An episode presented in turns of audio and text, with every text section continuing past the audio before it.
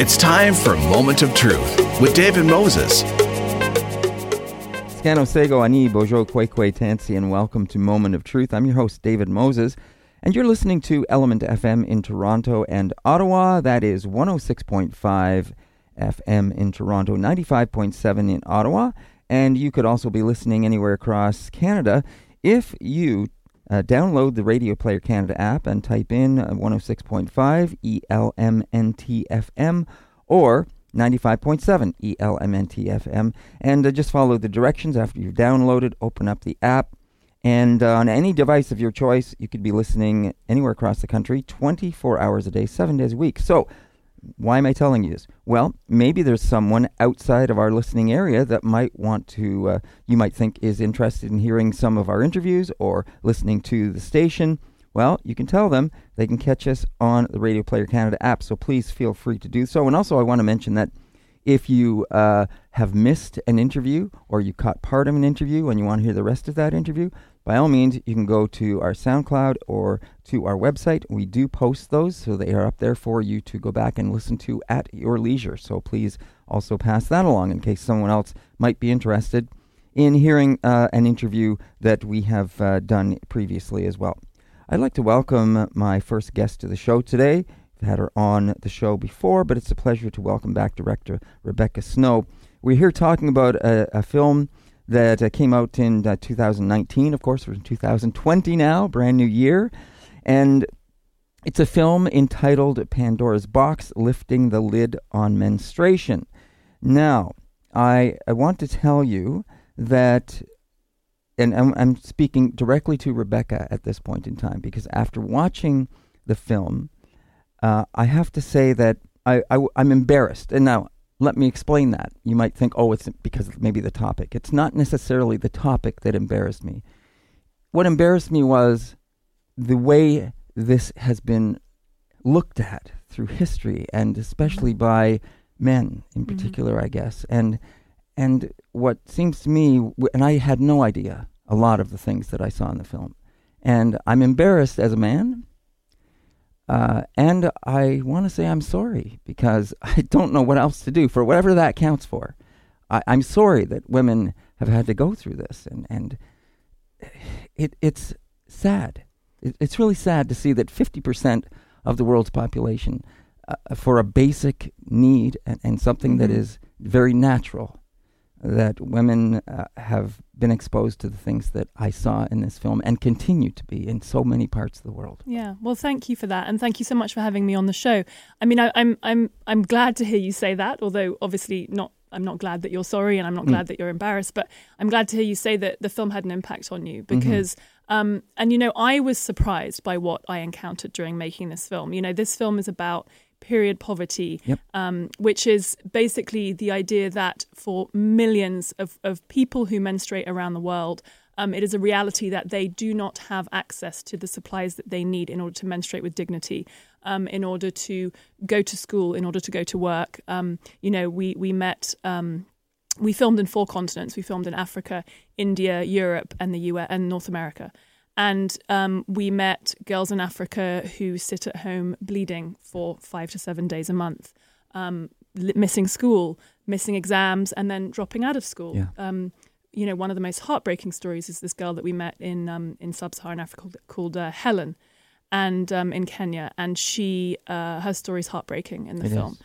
Um, so I'm, I'm, sure that's part of what you're talking about. And then, you know, this idea, um, uh, the film's also about menstrual equity, mm-hmm. which is the, it, it, explores the systematic barriers that are in place for people who menstruate um, in order to, uh, you know, lack of access, um, the barriers around education, the barriers around um, being able to access supplies and menstruate with dignity. And in some cases, it's sort of almost a human rights issue. Mm-hmm. And, and we, we went to um, we met some people in, in, the US who were formerly incarcerated women and had, you know, horror stories mm-hmm. about the um, lack of access to supplies, and, and it's a it's a huge it's a huge problem. And you've you've touched on all the major sort of elements that are in the film.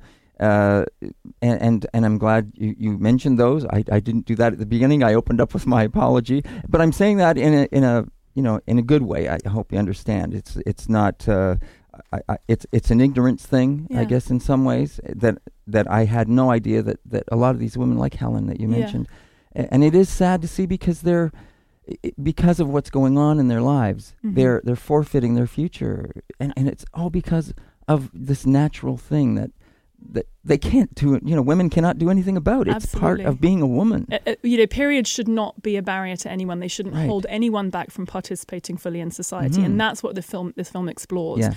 Um, and you know, we I mentioned we filmed on four continents. Yes. You know, we we we filmed with with uh, girls like Helen, um, and we also filmed. You know, I thought it was really important to bring this um, into us. You know. Into the developed world, Absolutely. and you know this is an issue not only in sub-Saharan Africa and, and India and other places. It's also an issue in London and Mm-hmm. Toronto and New York and and the cities that you know on our doorstep. Um, and so it's very important to to sort of highlight that. I thought in the film. Um, so we take it, we look at it globally, Mhm. um, and you know, in in the UK, I think it's one in ten schoolgirls um, cannot afford. One in ten girls can't afford um, menstrual supplies Right. in the UK. Um, and and and we talk to politicians and we talk to activists, and and what that does to um, you know, one of the most important things that everyone's pushing right now is education for girls. Mm. And what that does to gender equality is immense. And it's all because of this natural bodily function that's holding people back. Thank you for mentioning that about the education because that is another thing that really surprised me to see in many countries where girls that are uh, you know reaching puberty they're not getting education even from their own families about what is happening with their bodies. And and and not understanding you know some girls were you know mentioned they thought I had cancer I didn't know what was happening I you know uh, I thought I was getting a disease, you know, uh, and and these kind of things, and and it, it was very surprising to see that, and and of course, again, uh, some of this is happening right within the home of, of the, the parents not because that's what they were taught, and so they're just passing that same that same Yeah. knowledge or lack of it down to their their Absolutely. kids. There, there are many places like w- in India. There is um, basically reproductive health is not really taught in schools Mhm. in India. Mm. Um, uh, so a lot of girls, I think it's sixty percent. There was a recent UNICEF study, and I think it's sixty percent of girls in India don't know what about periods before their first period happens. So it is a as you can imagine, terrifying experience for a lot of them. And and their mothers won't talk about it in a lot of cases because it's taboo. It's a very taboo subject in a lot of places. It is still taboo in our society, frankly. Um, and so because it's not talked about, um, there's there's lack of knowledge around it. Um, and the other thing that's that's um, very uh, prevalent in some places is the stigma and the around menstruation and some of the customs that that are that are enforced on women or that women enforce upon themselves because of menstruation. You know, something that's been in the press a lot recently are the, are the menstrual huts in Nepal. Um, and uh, in parts of Nepal, it's it's very it's it's it's being banned and it's it's you know hopefully um, decreasing. But the idea that um, when people are menstruating, they're unclean and they have to be banished to different different places, and that's incredibly dangerous and incredibly alienating, and Yeah, it's and it's And- awful. and there's some stories, some some horrible stories about this simple uh, monthly uh, natural process that, that that ends up in the death of some of these women because of their banned to these these uh, huts, as you pointed Absolutely. out, and we, we see a little bit of that in, in the film, and and I think that's the the wonderful thing that that if I can use that term for the, for what you have done with the film in that showing us this global view, and that it isn't not just necessarily a, thir- a third world issue and and you know that whole idea about period poverty that you bring into it and and it is everywhere.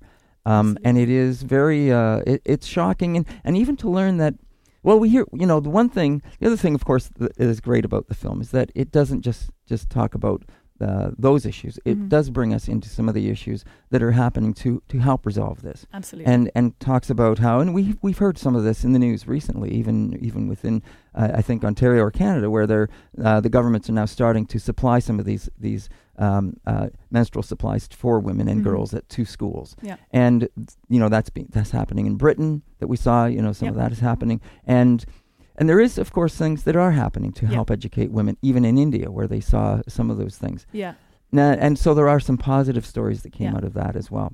And uh, and so you, you don't just get that side of it. You you do see these these other things, yeah. but you mentioned about you know how when when a woman is menstruating and how it is seen as evil, and, and that really, you know, that to me, I, when I when I saw that and I heard about. Uh, you know, women are banned from from some religious uh, areas, mm-hmm. and they're mm-hmm. not allowed in certain things. And and they think not only is it evil, but it's thought as as as very powerful. Mm-hmm. And I thought, wow, isn't that interesting? Mm-hmm. Um, it's seen as powerful but evil and, and, and scary. It's yeah. you know, and it, it's like wow, that is, yeah, you know, it, it's where does all this stuff? Yeah. Well, you know, when you touch on that, you go back to yeah. the Bible, you touch on some of these. We have a great um, his, a, a sort of uh, social historian, a woman who's written about a, a, sort of cultural history of menstruation, mm. Elissa Stein, in the film, and she's fantastic, and she goes through all of that stuff about you know these passages in the Bible or the Quran or you know the uh, Hindu texts which talk about you know the the the bad tidings and the evilness mm-hmm. and the mm-hmm. ominous of, of menstruation. Um, and it's it's fascinating to see where all this comes from. And then, but she also talks about how you know in in you know recent generations, just the idea that it's always been something that's been sort of hush hush. It's not talked about, and that's part of the issue here. And that's part of what we also highlight in the film. This thing called the menstrual movement, which has been sort of generating since well in the last decade at least um, this movement of of people um, trying to talk about menstruation more, people trying to um, confront those barriers, whether it be barriers um, in education, justice, um, you know, uh, economic barriers to um, these people who to people who menstruate who cannot access supplies or who cannot uh, access education around these things. And there's a huge movement going on. Um, something someone that we there's lots of people involved in the movement including activists and mm. and movers and shakers mm-hmm. people who are coming mm-hmm. up with incredible innovations yep. in places like sub-saharan yes. africa with reusable pro- reusable pads and um, one of the, uh, the the the film is actually the film was was uh, completely financed by Diva International, who are makers of, of the Diva Cup, a menstrual cup, mm. a reusable menstrual cup company, mm. um, and they just really wanted to get behind this social issue, mm. and they um, sort of introduced us to loads of incredible people doing amazing things for menstrual equity all over the place. And one of those people um, who was who was really fantastic in the film, and she has an amazing story, is a is a uh, uh, drummer and musician called Kiran Gandhi. Yes, Madame Gandhi is her performing name, and we interviewed her here at the AGO in Toronto. Mm. As she was performing at the Art Gallery of Ontario. And um, she became very well known in the menstrual movement because in the 2015 London Marathon, she ran the marathon free bleeding. Yes. Um, which means she didn't use any menstrual products, and she happened to be on her on her monthly cycle. And so by the end of the marathon, you know, her pink leggings were stained with blood, and it was there was a huge uproar. I mean, it mm-hmm. was it was there was some positive yep. um, sort of feedback, but it went completely viral. Yep. And there was also lots of people who were utterly disgusted by this, sure. by this woman who right. was running um, showing the world that she was bleeding. Yeah. And we interviewed Kiran about it, and um, she was incredible because she said, you know, I have the privilege of, you know, yeah. deciding whether I want to, whether I can, you know, um, deal with my menstruation in in the sort of dignified mm-hmm. um, way that you know a lot of people do. Um, but I decided that I that I wanted to sort of highlight this issue that no one that that that there are so many people who don't have that privilege. It's not. It shouldn't be a privilege. It should be a right to deal with their menstruation, um, to uh, to access products, and and she wanted to highlight that that there are millions of people around the world who don't, who cannot, and and they wouldn't leave their houses because of it, because this is something that is that is, um, you know, not talked about, not seen as something that you know yes. that no one's aware of. Yes and thank you for bringing that up. I was going to talk about uh, Madame Gandhi as well, and and uh, and and that being in the in the the uh, film itself. And uh, her story is she talks a little bit about leading up to that race and, mm-hmm. and the decision she was making at the time. Mm-hmm. So there is more to that story eh, within the film. And, and, I just want to jump in and, and, say to everyone that you're listening to Moment of Truth on Element FM. My guest is director Re- uh, Rebecca Snow. We're talking about Pandora's Box, lifting the lid on menstruation and it's a film that uh, she has worked on. It's uh, it come out uh, recently, and uh, people can will be able to see this where where will they? Yeah, so we we just um, it's playing film festivals right now. We okay. just premiered uh, at Whistler Film Festival in yep. December. Um, and we also won a special jury award for yes, the film, which was fantastic. Um, and we're about to play Santa Barbara Film Festival nice. in the US. Mm-hmm. Uh, that'll be its um, uh, American, US premiere. Um, and then there'll be some other festivals rolling out. Uh, but the film will hopefully be available for people to see in 2020. Mm-hmm. That's great. But So- they can go and they can follow us online. There's a Yes. there's a um, website, pandorasboxthefilm.com, Yes. um, and also on social. Yes. So if you go to pandora's box the uh, that also allows people to get involved uh, with the process as well. Absolutely, yeah. And, and learn more about it and uh, comment and, and, and uh, do whatever you feel you would like to do to help uh, help lift the lid, as uh, we're, we're talking about here. Um, now, you know, as we said earlier, it does show some of the plight of this issue uh, and the history and the things that are continuing to happen, but it also does also shed some light on the positive. Mhm. And I really liked one of the comments. And before I go any further, I want to mention, and, and I'm not sure if you're aware of this, Mm. but indigenous cultures um, view this as the uh, moon cycle. Mhm.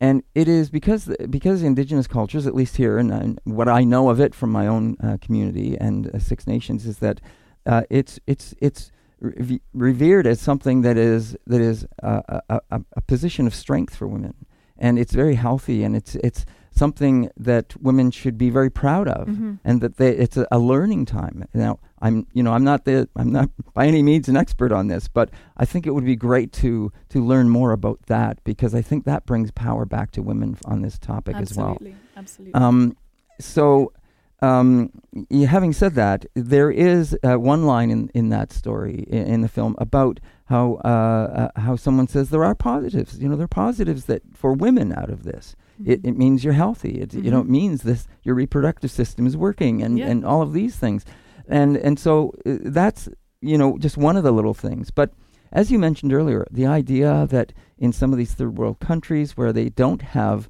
even even places to dispose of the napkins Right, anyway. There's right. no there's no toilets. There's no garbage. There's no so they have to come up with ways of reusing. yes. But but you go deeper into that story, which I thought was very very interesting as well, because there's there's the stigma. Oh, we can't hang this stuff out. So Mhm. how do you get around that to make it look as if these aren't uh, you know personal items they're hanging up? So I, I thought that was very clever. And then of course what I really liked was how that was explored right on camera because I guess it was happening as you were interviewing yeah. someone. Yeah. And the and this woman says, "Who? What's what's He's going on? You got to get me Yeah. in touch with this person." Yeah, there's a great company called Days for Girls who are um, who are creating these reusable pads, hmm and they, as you say, there's there's taboo, there's sort of taboos around hanging out your personal Mhm. um, laundry. You know, you don't want people to see them. You know, you've cleaned your reusable pad. Where are Yeah. you supposed to hang it? And so, Days for Girls have come up with a very clever solution to how you know to deal with that with Mhm. that that stigma. Um, so, and what they're doing is they're they're trying to get these pads out to girls who are otherwise skipping school because they're not they're not Right. able to manage their menstruation. And the people who are doing it, um, uh, what's so amazing about Days for Girls is that they're really um, harnessing local women. And, and creating these little enterprises right. of women who, and in some cases, these are women who were completely, completely um, affected by period poverty and menstrual inequity. Yes. So in their lives, you know, um, there's one character in the film called Christine who's amazing. We follow her through the film, um, and we see her journey um, and how menstrual inequity and period poverty impacted her, but then how she's part of the solution in in Kenya. So Mhm. that's amazing to be able to follow these people. You know, I really wanted this film to be sort of character driven. It's very much a social issue Mhm. film. It's no, Mhm. you know, but to be able to follow characters through this film and sort of see um, the issue through their eyes was really important, and that's what we did sort of all over the globe. Yeah, and it was nice to see those things. Uh, uh, going back though to, uh, you know, some of those those heartbreaking comments that you hear, and, and I want to I want to just uh, it's something I saw I remember near the beginning of the film, and and and I believe it's from one of the women in the states that was incarcerated, Yeah. and um, you know she she said a couple of things. But one was, and I remember this line, and I'm not sure if she said this or is it just a line that, that I that I remember seeing, is that you know we're, we're putting women in the position of apologizing for just being a woman Mm-hmm. and and how where can you go from there how do you you know you're starting off you know without equality but Mhm. just by that by saying that so you know in terms of menstrual menstrual equality and and um, uh, period poverty these things um, and then you know the the incarceration you hear about the incarceration stories and how degrading that is and um, and that they're denied these Mhm. things Mhm. sometimes. And and the United States is is one of the worst for doing this. Yeah. And it really is alarming to see that. And and to what to what end? What is the advantage of doing that? And and, the, and I think someone del- deliberately says it's only th- to make them feel in, i- less like than further the- punishment. Yeah, further I mean, punishment. it's interesting. I mean, the only reason that any of this is an issue, obviously, and you've, you you you completely um, hit the nail on the head at the beginning here, is because it's a women's issue. Yeah. It's not a men's issue. Right. There's a there's a great article um, by Gloria Steinem called she wrote in the 70s. It's a very short essay, and it's definitely worth looking up. It's called "If Men Could Menstruate." Yeah. and it's very it's very amusing. It's very sort of um, terrifying, but it's very amusing because she's, you know, none of this would be an issue. It would be celebrated. It would be, you know, free access to Right. products. I think what a lot of people don't realize is that menstrual products in a lot of the world, luckily not in Canada, I'm very proud to say, but in most of the world, menstrual products are taxed Yes. as um, there's a sales tax on Yeah. them. You know, and a lot of things aren't. A lot of Right. things are exempt from sales tax because Mhm. so you know in the states we have we have some fun with this in the film because it's so ridiculous Yes. that in in a lot of states um, some states are, are starting to um, exempt uh, menstrual products but in a lot of the states i think it's 30 32 states now but i might be wrong because it is changing um, that menstrual products are still are still taxed uh, by sales tax whereas things like um, gun club membership Yes. you know, golf club membership, donuts. Yes. Uh, and the best of all, Viagra Yes, is not. Head and Shoulders right. shampoo and Viagra Yes. are not are not are not Yes. um, subject to sales tax because they are deemed necessities, Necessities. whereas menstrual products aren't. I mean, how? Uh, Yeah. That's just completely Yeah. baffling, isn't it? Um, and there is that uh, that moment where uh, uh, um, former President Obama is asked that question as well, and he does say it probably is because men. But you know, you say this is a women's issue, and and it, it's true, of course. But you know, men and women uh, share lives together, so it is a men's issue as It's- well. And It's and absolutely a men's issue. you know, I think something that I would love to see with this film is I would love to see this film um, being shown in all boys' schools around the world. Mm. You know, I think I think part of the issue in the part of the solution um, is is is talking about it and educating and to be able to and, and educating our boys about I mean educating girls and boys Mhm. but but definitely not excluding the boys from this Yeah. because I think for them to it is absolutely you're right a men's issue as well because it's a gender equality issue. Right. Um, so it's you know in inverted commas a women's issue because it's about women's but it's of about course, uh, but then this is interesting too because um, and you'll you'll see in the film we also talk about and I, I've been referring to people who menstruate, not women who menstruate and women and girls because um, it's not just women who menstruate. yes, Um, uh, we have an incredible interview with a um, transgender man in Yes. London yes, in the UK who talks about he's sort of the first transgender guy to really talk openly about menstruate about menstruating as a transgender man Mhm. um, and he's he's a very interesting interview. So Mhm. really now one has to say, you know, um, people who menstruate, it's not just women. yes, Um, so I think the idea of being able to talk about it and getting the issue out there is just it's it's a huge part of the battle. Yes. Um, and and again, uh, I think uh, adding on to that about the, the gender equality and it being an issue for, for both sexes, men and women, is the line that I remember seeing at one of the I think it was is at one of the rallies where uh, someone said we we bled each month uh, until we gave birth to you. That's I thought a- that was a really good line. It's a great it's a it's a line from one of Madame Gandhi's songs. Ah, Yeah, okay, yeah, yes. yeah, the future is female. Yeah. Yes. So that's yeah, she's she's Yeah. Her her her, her music is right, very yeah, is yeah. very um you know future is female. Yeah. Uh, And sh- yes, she's great to, to watch in there. Now, the other thing that I thought was interesting, and I thought uh, there are a few humorous sort of moments, Yeah. and, and where I thought you were going with the uh, having fun was the ad that we saw, and it was about the state tax thing, and it was about, I think, Amber Rose, who was oh, yeah, it's great. starring in the It's a great ad. Yeah. It is a great Yeah. ad. What a great, uh, what a great. So you know, it, there are some fun things. Now, the other thing, of course, which I was very surprised and I had to I had to laugh at. Um, you know, when they when they and, and they brought up the ad for United States, uh, America has Superman Mm. and Batman Mhm, mhm. and Spider Man, but in India we have Padman, Yeah. which I thought was It's great. about this huge Bollywood film that's come out about a guy called Padman. He Yeah. is it's a it's a it's a true story. Yeah. It's this guy who found solutions to making these uh, Yeah. these low low price pads Mhm. for women in, in, in India. So yeah, it's there's a lot going on. There's a lot going on in the movement. There's a lot of um, of uh, people shining light on Yes. the issue, which is great, and that's what we're trying to do with the film is uh, is just um, join that, um, you know, shine a light on the menstrual movement. Yes. Now, and, and as we talked about a little bit earlier, uh, you also go into uh, some uh, some of the political realms in the countries and some of the people that are moving forward with trying to get changes at government level Yeah. uh, to recognize this. And I thought it was really interesting that the woman from from Britain. Um, who has started this, you know, uh, about the, the period poverty, Mhm. and uh, they raised what about 135,000 signatures Yeah, yeah, on a petition yeah. that they then took to To Uh, at the time, Prime Minister Theresa May. Yes, and it never really went it- anywhere. It didn't go anywhere, but they, the Conservative government did then, I think, within a year, um, announce that they will be addressing, um, basically, uh, uh, giving free supplies to schools Yes, and colleges. yes, Um, so that is happening. The Labour, the, the shadow government, the Labour government were the first people to announce that they would, were, were they going, you know, when they take power, mm. um, they were going to Yes. address this immediately. And then the Conservative government, within a year or so, close behind, are starting to address that now. So it's that's going to be rolling out in the UK. right. Um, as as we said, um, Pandora's Box: Lifting the Lid on Menstruation is the name of the film.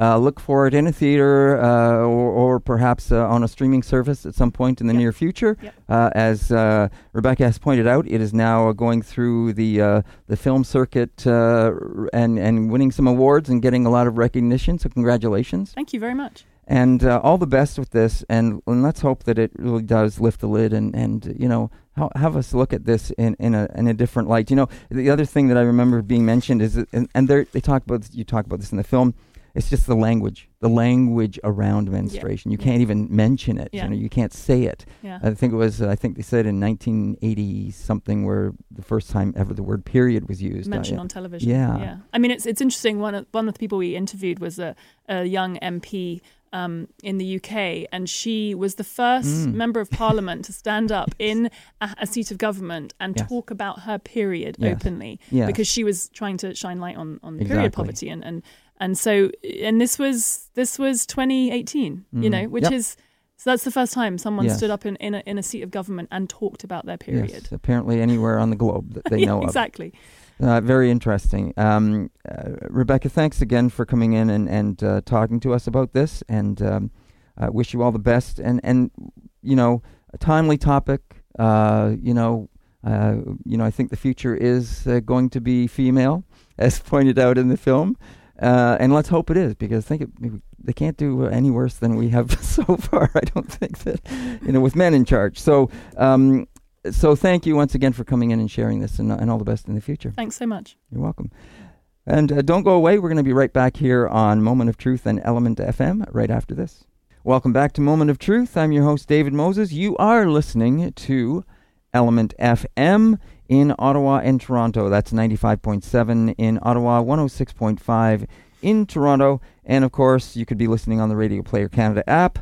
And that could be anywhere across the country if you download the app and type in 106.5 E ELMNT or 95.7 and follow the directions. You could be listening on your device of choice 24 7, seven days a week. And uh, if someone has missed uh, an an opportunity to hear an interview, or if you have, or someone is outside of our listening area that you think might enjoy our programming or hearing some of our interviews, please let them know that they can do that. And uh, they're welcome to do that. We can also uh, tell you that we are we put our interviews up on our uh, SoundCloud and on our website, so you can go there and listen to uh, a full interview if you've missed part of one, or if you want to hear one that you missed entirely, or someone that you think would like to hear it, you can go and listen to it on our SoundCloud and uh, website. So, having said that, I'd like to welcome my next guest to the show, Jesse Thistle. Uh, Jesse is a Métis Cree Scot PhD candidate, and uh, he's at York University, my alma mater. I went to York University myself, so it's nice to see somebody. You actually work there now, Jesse. Yes, I do. Yeah. And uh, it's a pleasure to have you here. Now, uh, you are, among other things, a- an author as well.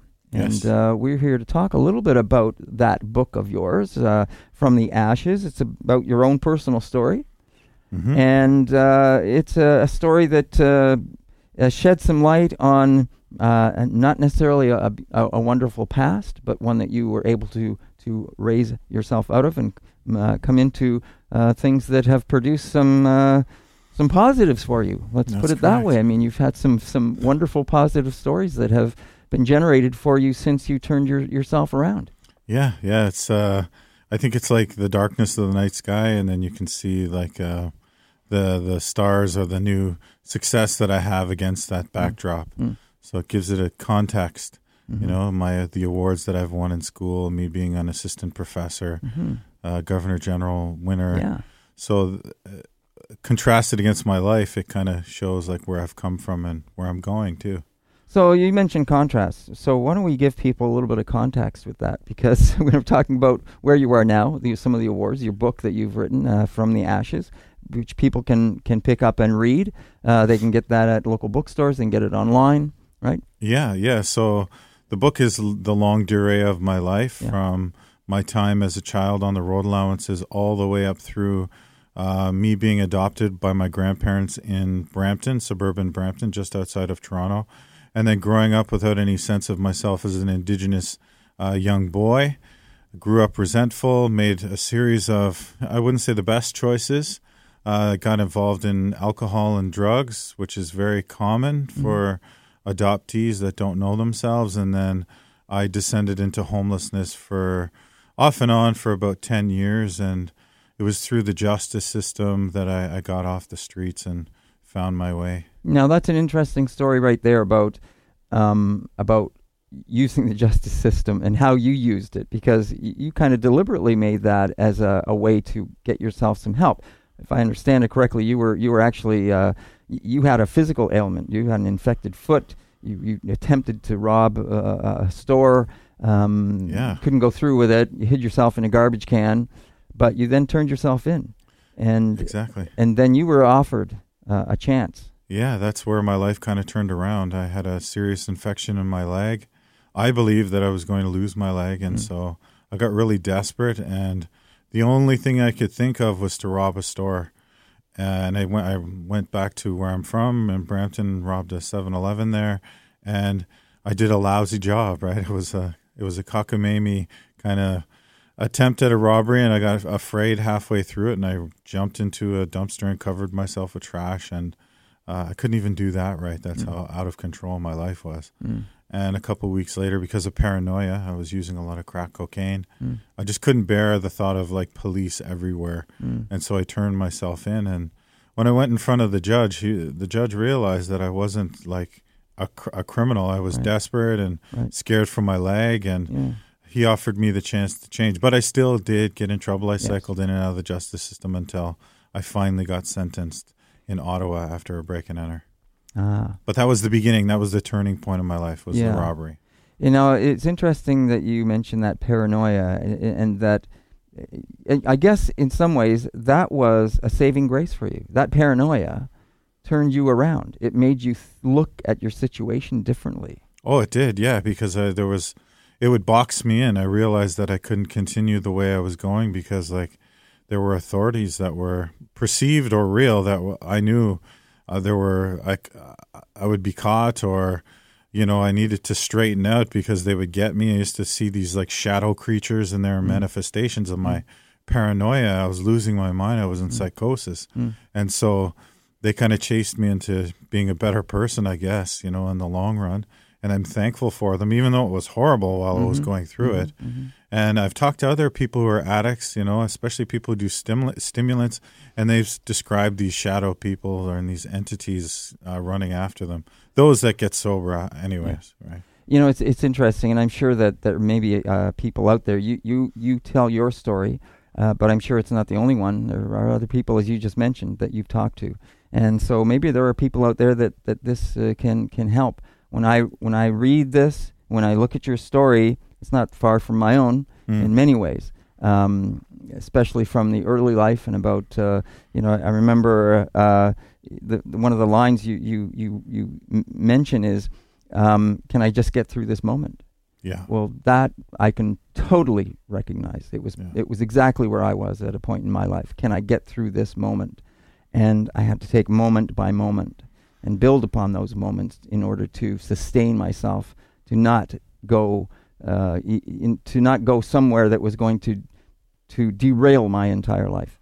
Yeah. and so I can you know and and building on those moments Sure. is is is is at least what I did until I could build the moment up to a minute and a minute into five minutes and five minutes into ten minutes. That's exactly how it works. Yeah. Yeah, and I had to set these one or two minute or five minute goals Yep. while I was in treatment. And to me, despite all the achievements that I have now, um, all the things that I've done, it's those first 60 days, 90 days that were actually my greatest achievement because, like, the world was stacked against me. My own mind Mm-hmm. was stacked against me. My body was forcing me to go out and use.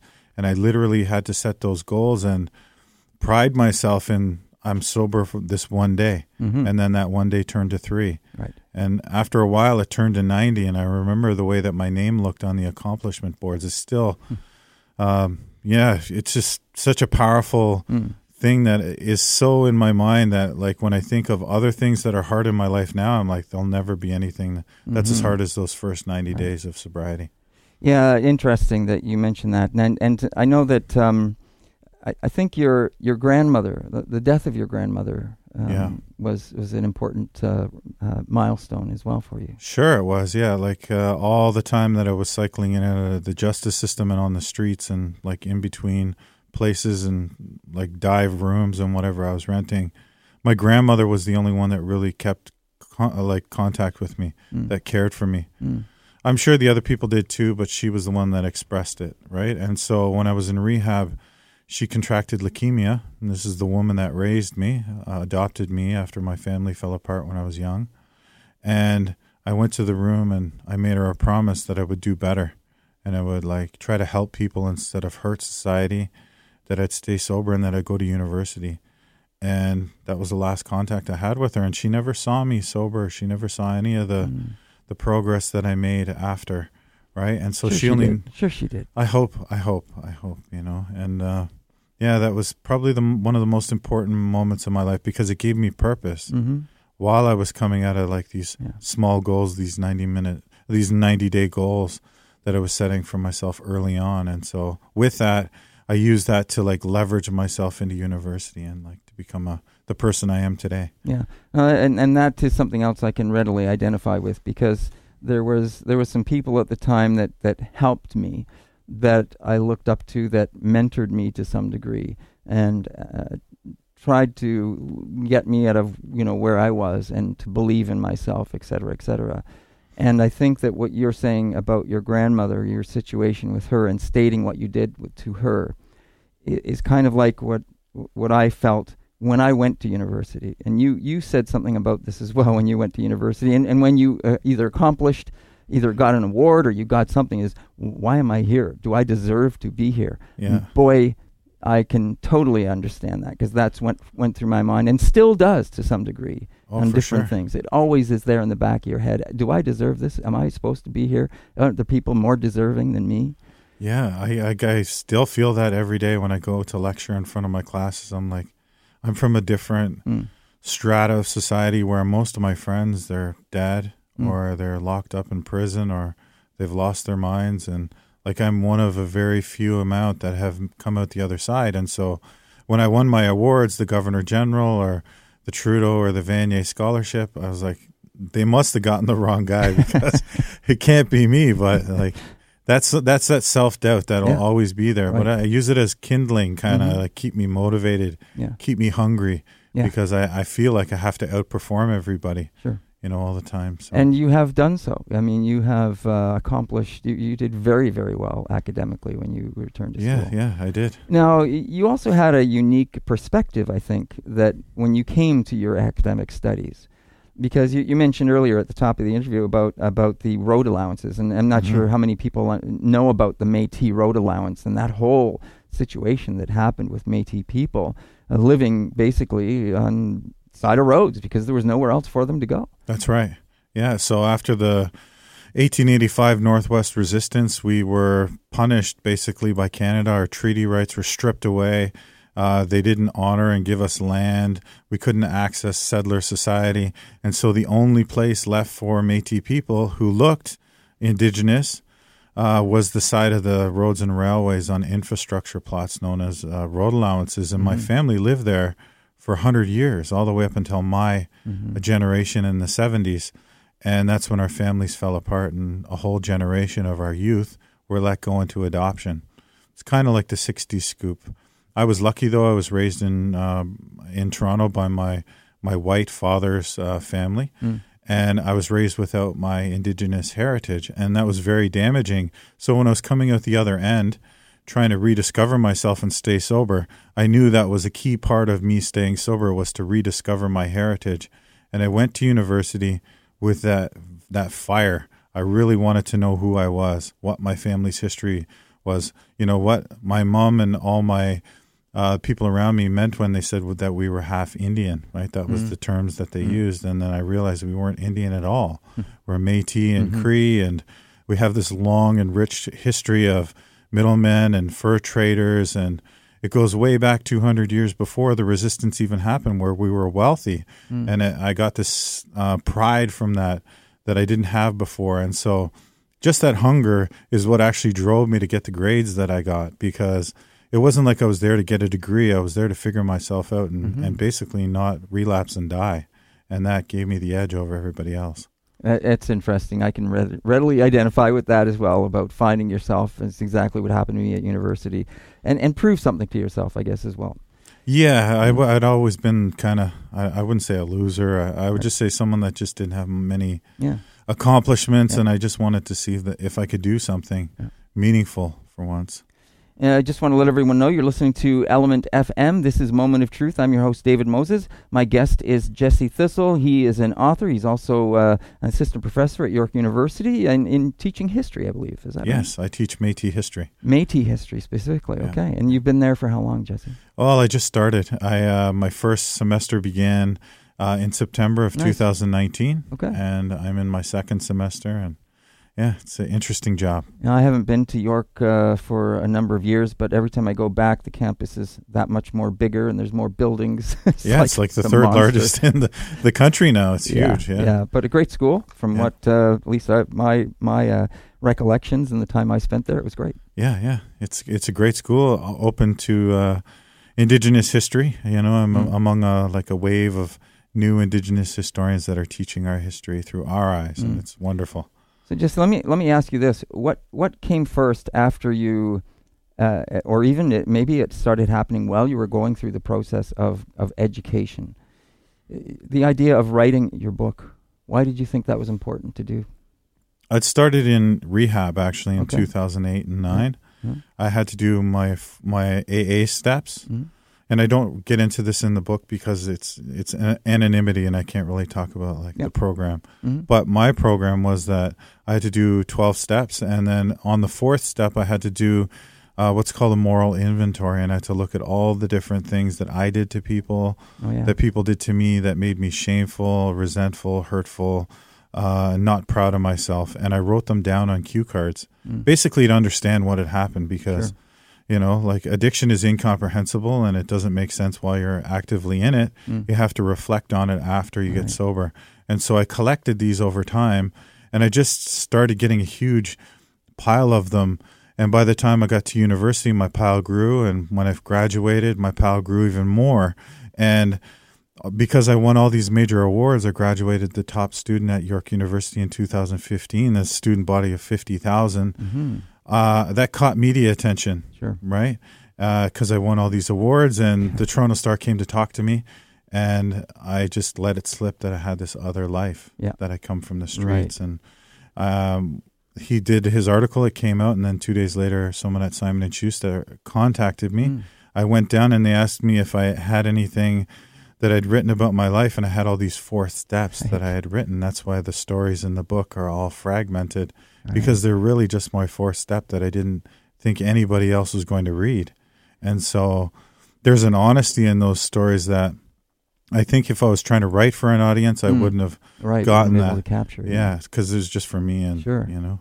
You know that's that's really interesting because it just goes to show you you never know what might come out of something that you're going through that could could be positive and could because it's that it's it's it, it's great for you but l- let's face it this is also good for other people it's it's a learning tool for other people if they go there and see this and they re- reflect on something in there that they see about their own lives that they can learn from and take and help themselves with Yeah, that's exactly what's happened. So I get like emails from people all over the country now that they're thankful that I wrote it because they can better understand their brother or their Mhm. uncle or themselves, or it helps them in their recovery or understand their mother and the way that their family dynamic is impacted by history. All these things that I never expected, Mhm. as well as all the pe- different people that work in the different institutions that touched my life, you Mm. know, corrections, health, Mhm. um, education, all these things.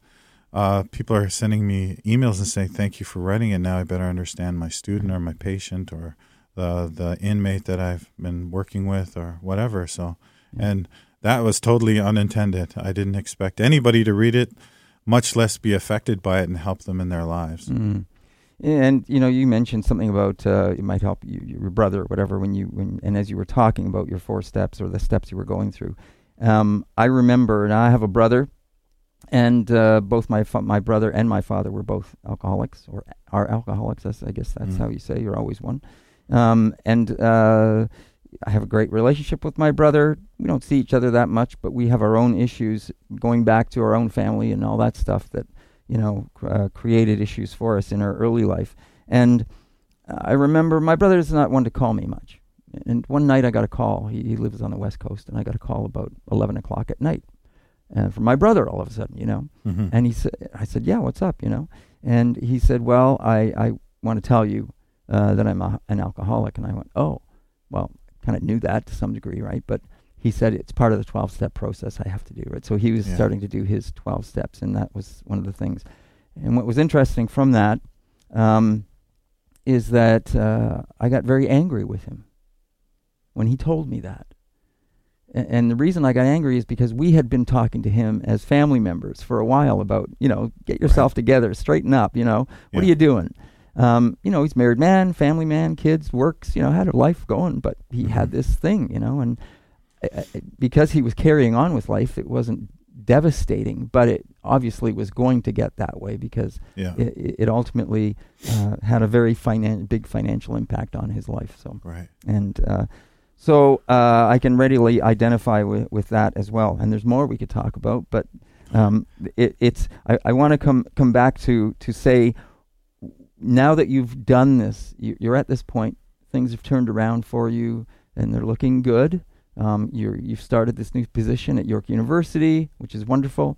You've got the book out. Uh, What do you hope? What do you hope for the future? What do you see for yourself going forward? Well, I, I hope that I can settle down and be a good professor, Mm. and that I can finally own a home, Mm. have a baby, Mm. you know, be the best husband that I can to my wife, Mm. Be a good cat owner to my cats, you know, and be a good kin member. So I know a Mm. lot of like our teachings now Mm. because I've studied them in university, and we have a concept in Michif and Nehiyaw or Cree called Wahkohtowin, Mm. where we're to treat each other as relatives and Mm. be respectful. And I'm learning how to do that with the help of elders in Saskatchewan. And like I fasted on the land. So Mm. that's my goal, really, is just to be a good relative to my brothers, to my um, my niece, Alexa. Shout out to Alexa, I love her.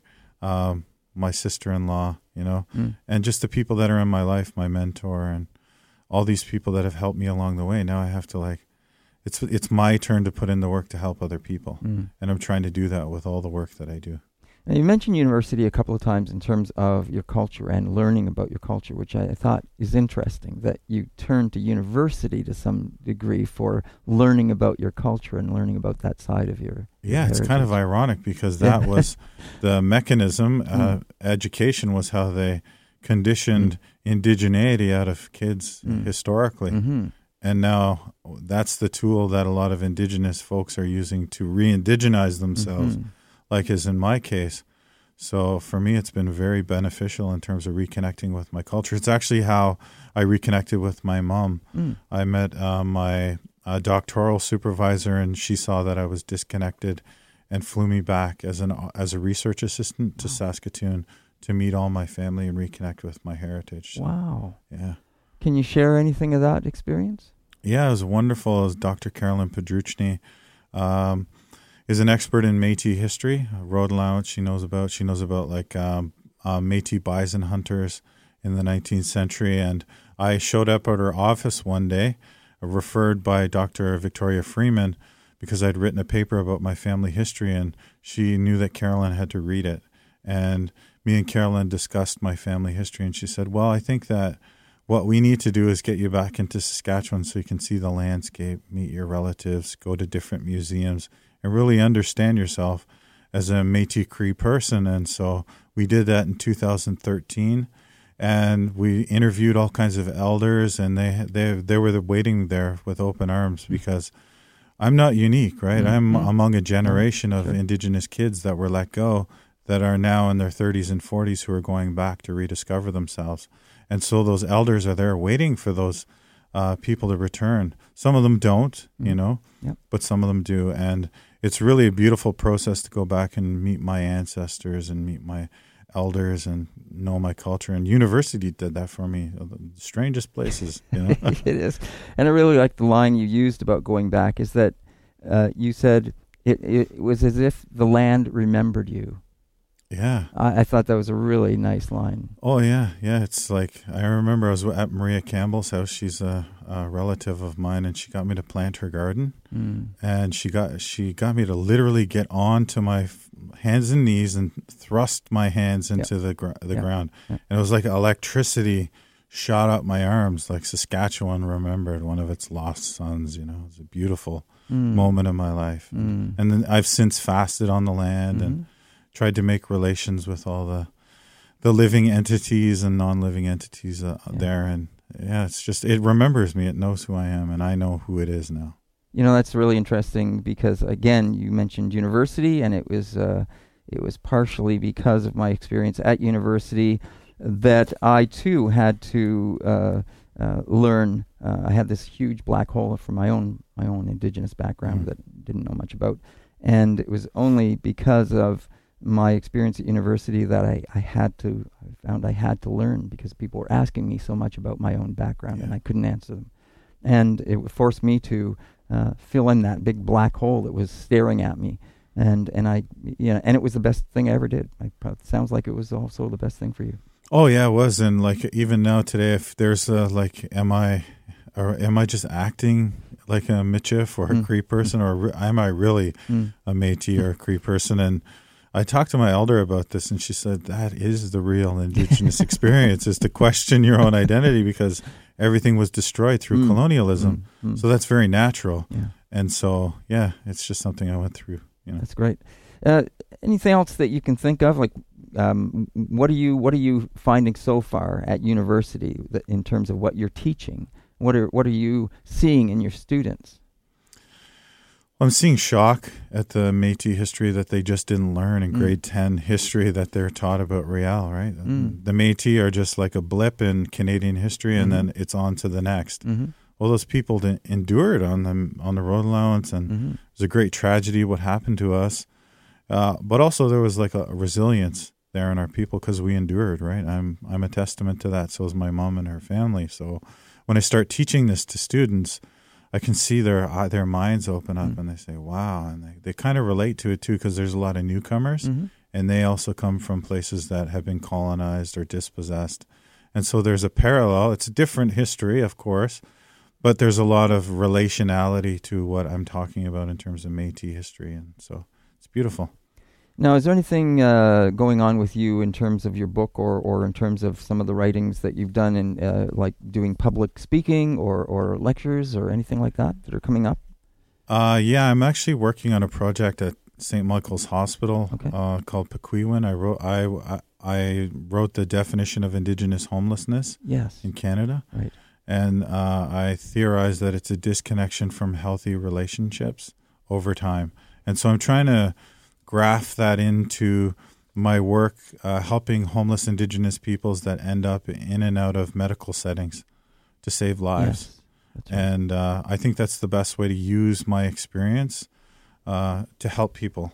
Right, it's part of my promise to my grandmother is to do this work. Right, and uh, and you just joined the board for the Canadian Alliance for, to End Homelessness uh, in 2019 as well. Yes, yes. So we're tr- we're a board that does a lot of good work around uh, homelessness and housing provision to people that are suffering bouts of homelessness or who are homeless, and we try to prevent it and have upstream solutions. And yeah, it's uh, it's the largest national board of homelessness in Canada. So mm. I feel I can do good work there and, mm. and make some really positive changes. Mm. Well, congratulations on that, and uh, Jesse uh, Chimiigwech for coming in and talking to us about your life, your book, and uh, your success as uh, as someone that is that is a uh, you know a mentor for others that can learn and and uh, give hope uh, for for their own lives. So so Chimiigwech for coming in. Marcy McGuich and Nyawan for having me in. Yeah, no. All right. That's Jesse Thistle. He is the author of uh, From the Ashes. It's a book you can pick up at your local bookstore or you can get it online. Uh, I recommend you do so and uh, share it, it, with yourself or with someone you might know that could benefit from it.